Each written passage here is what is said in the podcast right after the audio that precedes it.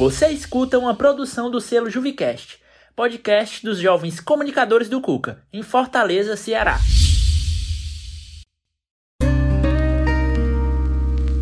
Você escuta agora o podcast Um Lugar para Você.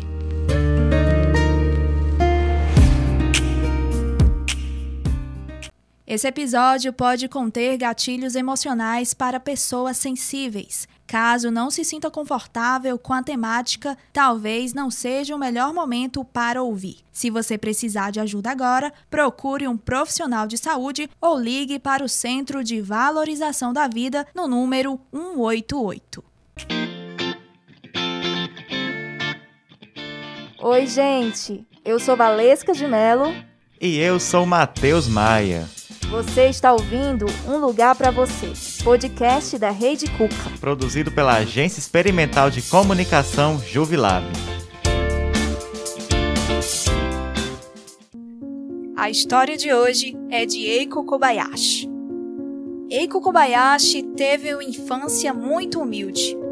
Seu pai mal tinha dinheiro para os compromissos básicos de casa então ela não conseguia pagar pelos uniformes escolares. Por conta das dificuldades financeiras, sofreu bullying por outras crianças. Na juventude, terminou a faculdade em 1990, uma época muito complicada para jovens conseguirem seu primeiro emprego no Japão. Após meses recebendo auxílio do governo, finalmente conseguiu um emprego em uma editora onde embarcou em uma rotina puxada com baixo salário. Quando as finanças apertaram, Eiko chegou a roubar comida de um supermercado para conseguir sobreviver. Foi quando tentou cometer suicídio pela primeira vez. Por sorte, uma amiga a encontrou desacordada e levou-a para o hospital. Para ela, uma pessoa que tenta tirar sua própria vida sente que ela não pode contar para os demais o que ela está pensando, porque ela acha que ninguém vai entender. Quando Kobayashi se sente solitária ou as coisas não vão bem no seu trabalho, ela ainda sente a vontade de desaparecer. Até hoje, Eiko continua recebendo ajuda psiquiátrica e, com isso, desenvolveu uma rotina para lidar com seus pensamentos ela descobriu que é importante sair, ver seus colegas de trabalho e conversar com seus amigos. Quando os pensamentos ruins chegam, Kobayashi procura dormir bem, comer doces e sentir cheiros bons que a fazem sentir-se melhor. Não ficar sozinha por muito tempo também é uma estratégia. Com todos esses dilemas, Eiko decidiu escrever sobre o que vive Disso nasceu o mangá Diário dos Meus Fracassos Cotidianos. Nele, a autora discute sobre suas experiências de sobrevivência ao suicídio na tentativa de mostrar às pessoas que há uma saída. Mas suas próprias obras foram fontes de conflitos. Seu pai não ficou satisfeito quando ela decidiu falar sobre os assuntos da família. Eiko afirma que não liga Expondo-se publicamente, ela mostra que sofre de depressão, na esperança de que outras pessoas possam ser encorajadas a falar. Por isso, se encontrar com seus fãs é algo muito importante. A escritora já enfrentou o suicídio e sabe sobre dor e desespero. Quando as pessoas que tentaram tirar a vida vão conversar com Kobayashi, despertam nela a reflexão de que sobreviver não é algo em vão. Kobayashi está hoje com 44 anos e afirma: a vida começa a ficar mais divertida nessa etapa. Então, acho que é bom ainda estar viva.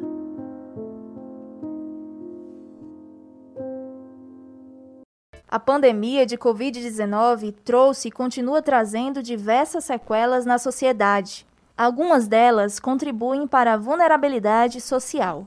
É, em se tratando de um grave problema mundial de saúde pública, o suicídio é um fenômeno social que surge como um pedido de socorro dos jovens à sua família e à sociedade, uma vez que os conflitos que ocorrem entre as relações impactam diretamente na formação do indivíduo. Os jovens que vivem em contexto de pobreza e vulnerabilidade veem-se aprisionados em situações vinculadas à falta de oportunidades e carências, fazendo com que seus sonhos sejam adormecidos e seus planos pessoais sem possibilidade de realização. Hoje, estamos recebendo a participação da psicóloga da Rede Cuca, Savânia Shell, mestranda em Psicologia e Políticas Públicas. Seja bem-vinda, Shell. Oi, gente, muito obrigada, muito bom estar aqui com vocês. Para a gente começar esse bate-papo, como você enxerga a situação da protagonista que acaba tendo que lidar com a depressão e a vulnerabilidade social de forma simultânea? Então, a depressão é uma característica de um adoecimento mental.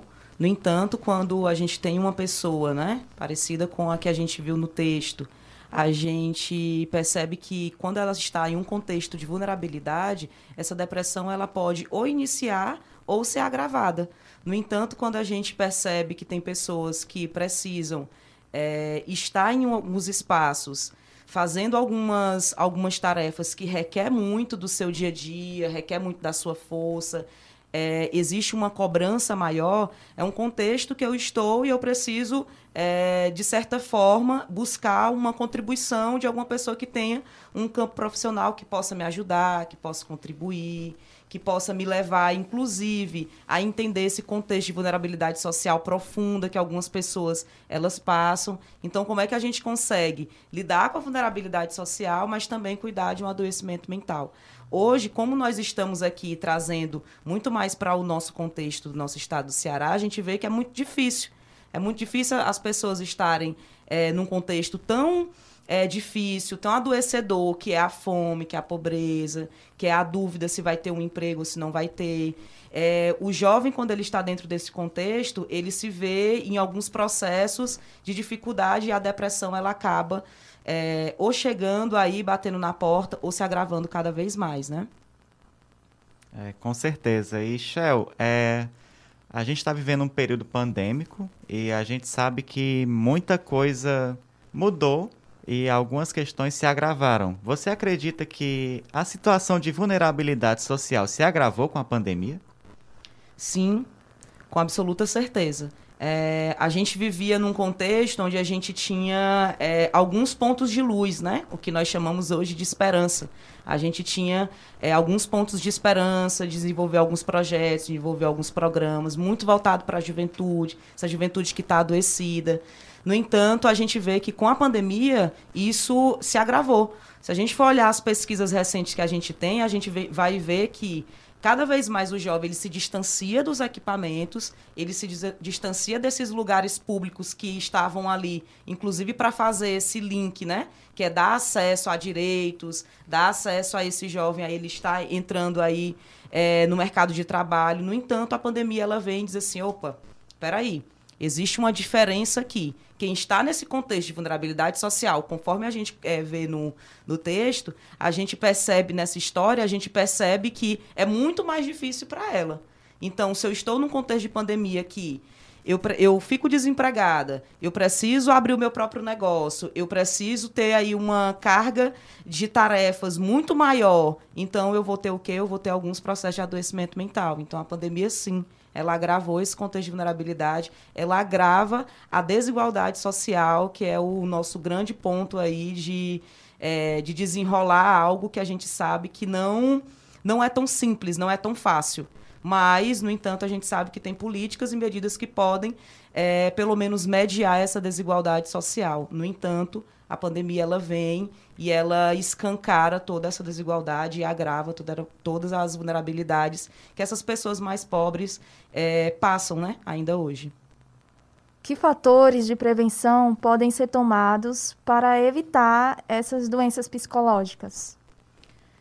É, dentro da, desse campo da saúde, né? E aí eu trago aqui também para esse campo que eu, que eu estou muito inserida, que é o campo da psicologia, a gente vê que tem alguns fatores protetivos e aí a rede de familiares e a rede de amigos são fatores protetivos chave para é, o acompanhamento de algum agravo de saúde mental que essa pessoa tenha, ou de fato que essa pessoa não, ao, não se aprofunde tanto em algumas questões psicológicas, né, em alguns adoecimento mental. No entanto, a gente percebe que há outros fatores protetivos, é, como, por exemplo, se eu estou é, com muita ansiedade, com falta de sono, com problema para comer, inclusive, e eu vou fazer algum uso de abusivo de alguma substância psicoativa, isso vai agravar. Então eu tenho um fator protetivo que é ou não utilizar a substância, ou pelo menos tentar fazer uma redução de danos, para que a gente tenha esses fatores protetivos de uma forma mais é, encorpada, pode ser assim dizer, para que essa pessoa ela ou consiga sair daquele estado ali é, de agravo de saúde mental, ou que de fato ela não, não chegue a ter esses agravos, né? Ansiedade, é, vontade, crises de pânico, vontade de não é, conseguir sair de casa e também algumas questões depressivas, né? Então, quando aquela pessoa ela diz que, é, que está ali na cama dela, na rede dela, que não consegue se levantar, ir para o trabalho dela, não é, não é brincadeira. Não é uma simples frase que ela está dizendo, ela está falando a realidade do que ela está vivendo ali. Então, como é que esses fatores protetivos chegam nessa pessoa de uma forma muito, mais adequada e saudável? É realmente um pedido de socorro, né? Às vezes que a pessoa está fazendo nesse, nessa, nessa situação, né?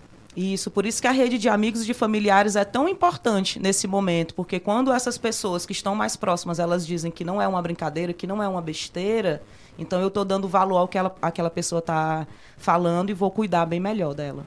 Pegando um, um, gancho dessa sua fala agora, da importância de familiares e amigos, que é uma coisa até que a gente vê na própria história da, da nossa personagem, da Eiko Kobayashi, o que, que as pessoas podem fazer para ajudar quem precisa e o que não devem fazer, porque a gente sabe também que falar sobre saúde mental é um pouco delicado. Então, assim, o que, é que a gente pode fazer e o que, é que não pode fazer? Primeiro que a gente tem que falar sobre o cuidar de saúde mental. A gente tem que quebrar com esse mito de que quando a gente fala, a gente está agravando mais. No entanto, a gente precisa ter cuidado como a gente fala, com quem a gente fala, para onde a gente está levando aquela pessoa que está sinalizando ali um adoecimento, né? A gente tem várias e várias é, situações dentro da própria rede Cuca, onde a gente percebe que tem pessoas que praticam esporte, mas que dão uma crise de pânico lá no momento da natação, do futsal. Como é que a gente é, chega nesse adolescente, nesse jovem, e conversa com ele de uma forma que seja saudável, que não seja culpando aquela pessoa por ela estar daquela forma? Não, a gente precisa colocar ela num local, escutar, fazer uma escuta onde eu estou e, e principalmente deixando de lado ali os meus preconceitos em relação a isso e como é que eu falo de uma forma que não seja agressiva, onde eu não, onde eu não vou passar a potencializar mais aquele adoecimento mental. Pelo contrário, eu vou conversar com ela para tentar entender e, quem sabe, estar direcionando para um profissional que consiga acompanhar essa pessoa de uma forma é, adequada e de uma forma que ela se sinta bem que ela não se sinta coagida, ela não se sinta com medo, né? Porque é isso que a ansiedade causa, as crises de pânico causa, situações de depressão também causa, para a gente chegar a uma, de fato, a uma prevenção de, ao suicídio, que é de fato que a gente está na nossa campanha, né? É essa prevenção ao suicídio. No entanto, para eu prevenir, eu preciso cuidar da minha saúde mental. E para eu cuidar da minha saúde mental, e estando num contexto como a gente vê da personagem de vulnerabilidade social extrema e de que ela não consegue, inclusive, algumas coisas para que ela se sinta melhor, né? É ter um emprego adequado, um emprego onde ela chegue no local e ela não tenha é, mais processos adoecedores do que ganhos, aonde ela possa estar numa universidade, numa escola, desenvolvendo suas habilidades de arte, de esporte. Isso sim é cuidados e preventivos, porém cuidado com aquela vida, né? Eu estou falando a partir de uma pessoa ali, eu estou escutando ela. Então como é que a gente co consegue fazer esse bate volta aí? Aproveitando é, que você está falando sobre os cuidados, que tratamentos as pessoas podem fazer? Bom, é, é, sempre, é sempre muito delicado falar dos tratamentos, porque a maioria das vezes a gente já pensa num tratamento medicamentoso. O tratamento medicamentoso ele é válido e também deve ser feito. claro, a partir de um profissional médico que esteja é, conduzindo aquele tratamento medicamentoso.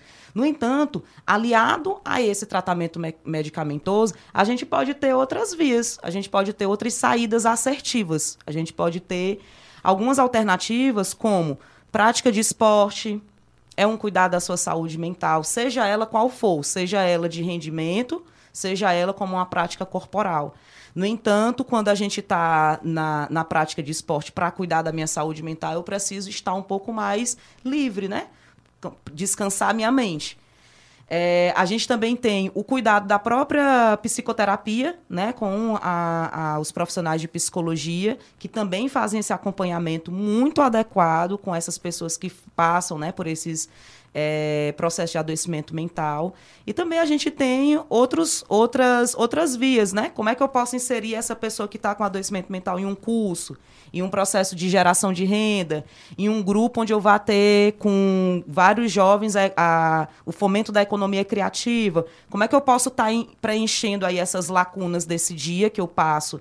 Muitas vezes é, fazendo um processo de negação com o meu próprio corpo para eu estar em alguns lugares. Como é que eu vou dando acesso também a essas pessoas, né? Acho que é um pouco disso também.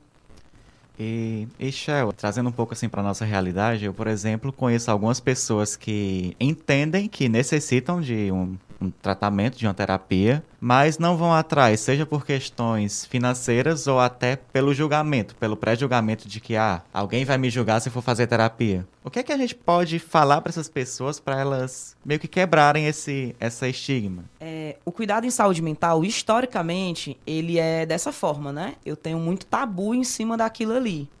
Se eu vou para um psicólogo, eu não sou uma pessoa normal, entre aspas, eu já sou, né, considerado uma pessoa que é anormal. Se eu vou para um psiquiatra e começo, passo a tomar remédio, e isso parece que é muito mais grave ainda, só que não é. Eu estou me cuidando. Quem dera a gente tivesse profissionais de psicologia em, to, em vários espaços aí públicos para a gente fazer essa, essa conduta, né? Porém, o que a gente precisa primeiro fazer, que eu sempre, é, quando vou falar sobre isso, eu sempre retomo, é escutar aquela pessoa. É, uma, é um caminho muito difícil até ela conseguir pedir ajuda. Até ela conseguir pedir ajuda, ela pode passar aí por vários é, picos de adoecimento mental, inclusive picos muito profundos. Então, como é que eu escuto esse, esse sujeito? Eu vou parar e vou ouvir. E vou começar a dialogar com ele. Como é que eu quebro um tabu? A partir da conversa. Ou eu vou dialogar com aquela pessoa, ou ela não vai me entender, ou eu não vou entender o que é que ela está passando. E aí, como é que a gente também começa a colocar alguns outros algum, em alguns outros espaços que deu certo.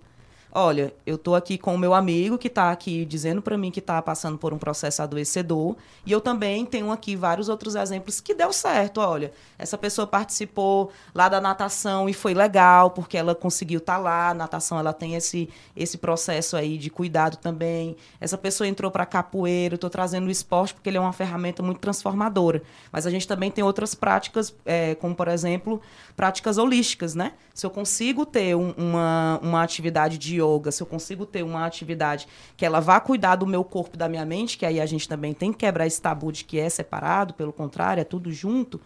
É, como é que a gente tem essa retroalimentação, eu estou mostrando para esse sujeito, para essa, essa mulher, para esse jovem, para esse adolescente, para essa travesti, para esse gay, para essa lésbica, como é que eu trago todas essas pessoas nesse conjunto e coloco aqui num processo de escuta entendendo as individualidades, né? São processos adoecedores e que batem de formas diferentes em cada pessoa.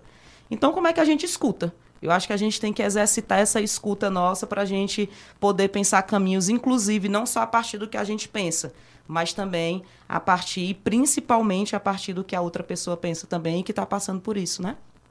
É, o mais importante é não julgar, né? Até porque todos nós temos problemas e não é criticando ou julgando o problema do outro que a gente vai chegar em, um, em uma coisa boa, né?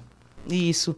O julgamento, pelo contrário, ele atrapalha, né? Ele dificulta aquela eu chegar de novo naquela pessoa, né? Ah, tô, toda vez que eu falo aqui pro fulano que se diz meu, ser meu amigo, ele sempre me julga, então não vou mais conversar. Então, mais uma pessoa que está no meu ciclo de, de, de, amizade ali, que eu não vou estar tá conversando. Então, como é que eu vou estar tá ajudando? Não estou ajudando, estou, na verdade, mais atrapalhando, né? O julgamento é um pouco disso.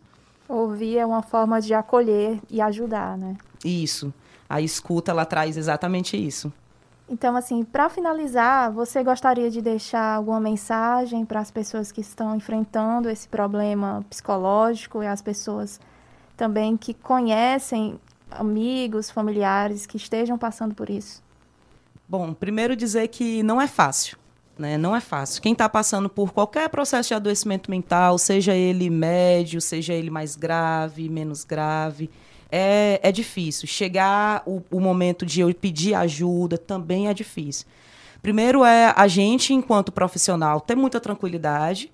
No entanto, as pessoas que estão passando por algum processo de adoecimento mental, é, tentar buscar algumas saídas mesmo no meio daquela, daquele momento turvo ali que a gente está passando, existem algumas saídas. Existe um amigo, existe uma prima, existe um tio, existe pessoa, alguma pessoa ali ao redor que a gente é, muito das vezes em algumas conversas, né, entre profissionais, né, tem ali um ponto de luz, né, eu tenho um ponto de luz ali. Como é que eu consigo ali, às vezes, tá bem aquela velhinha ali se apagando, mas tem ali um pontinho. Como é que eu chego ali e aquele ponto de luz pode ser o professor do esporte, pode ser a assistente social, pode ser o, o, jovem monitor, pode ser a própria agência. Como é que essas pessoas conseguem ver esses pontinhos aí e conseguem saídas muito mais coerentes com o que ela está passando naquele momento, né? Que aí eu estou falando de pessoas que são mais pobres, são pessoas que são que moram nas, nas periferias, pessoas que não têm nenhum tipo de acesso a trabalho e renda formal, que não tem acesso hoje, né? A própria educação, que já foi tão aí é, ampliada, mas hoje a gente sofre com isso, né? Como é que eu vou ter ânimo para voltar para a escola? Como é que eu vou ter ânimo para voltar lá para o serviço do CRAS, voltar lá para o posto de saúde? Eu não tenho mais ânimo, né? Cada vez mais esse processo adoecedor ele vai chegando. Então, para essas pessoas que estão é, passando por isso, como é que a gente encontra alguns pontos de luz, né? Talvez esteja aí do ladinho, na frente, atrás, em cima, embaixo, e a gente não consegue enxergar porque está muito turvo. Mas como é que a gente limpa um pouquinho para encontrar essas pessoas e renovar aí o sentido da vida? É, com certeza. É, Shell, a gente gostaria de agradecer a sua presença aqui no nosso podcast. Obrigada, Muito Shell. obrigado. Ô, gente, eu que agradeço. E aí eu espero também em outros momentos estar retornando e falando novamente, novamente para ver como é que a gente consegue ter uma campanha aí Setembro Amarelo do Jovem Vivo é, de uma forma muito mais ampliada também que a gente consiga ecoar, tá bom? Obrigada. Muito obrigado. Se você precisa de ajuda para lidar com problemas relacionados ao suicídio ou conhece alguém que necessita de amparo, há instituições em Fortaleza que podem ajudar. O CVV, Centro de Valorização da Vida, realiza apoio emocional e prevenção do suicídio, atendendo voluntária e gratuitamente todas as pessoas que queiram e precisem conversar, sob total sigilo por telefone, e-mail e chat 24 horas todos os dias. O contato do CVV é 188. E é isso, gente. Um lugar para você fica por aqui. Espero que vocês tenham gostado do nosso podcast. Aproveita e já segue a gente no Instagram da Juve TV Fortaleza. Não esquece de indicar para um amigo, hein? Até a próxima. Até a próxima semana. Produção: Equipe Rádio Juvilab. Igor Magalhães, Márcia Moura, Matheus Maia, Raíssa Pacheco e Valesca de Melo. Roteiro: Márcia Moura. apresentação: Valesca de Melo e Matheus Maia. Narração: Valesca de Melo. Arte: João Nascimento. Edição: Matheus Maia. Operação de áudio: Sara Gabriel.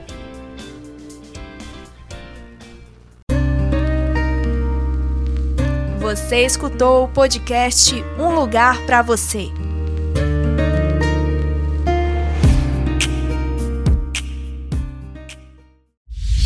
Você escutou uma produção do selo Juvicast, podcast dos jovens comunicadores do Cuca, em Fortaleza, Ceará. Realização: Instituto Cuca, Coordenadoria de Juventude, Prefeitura de Fortaleza.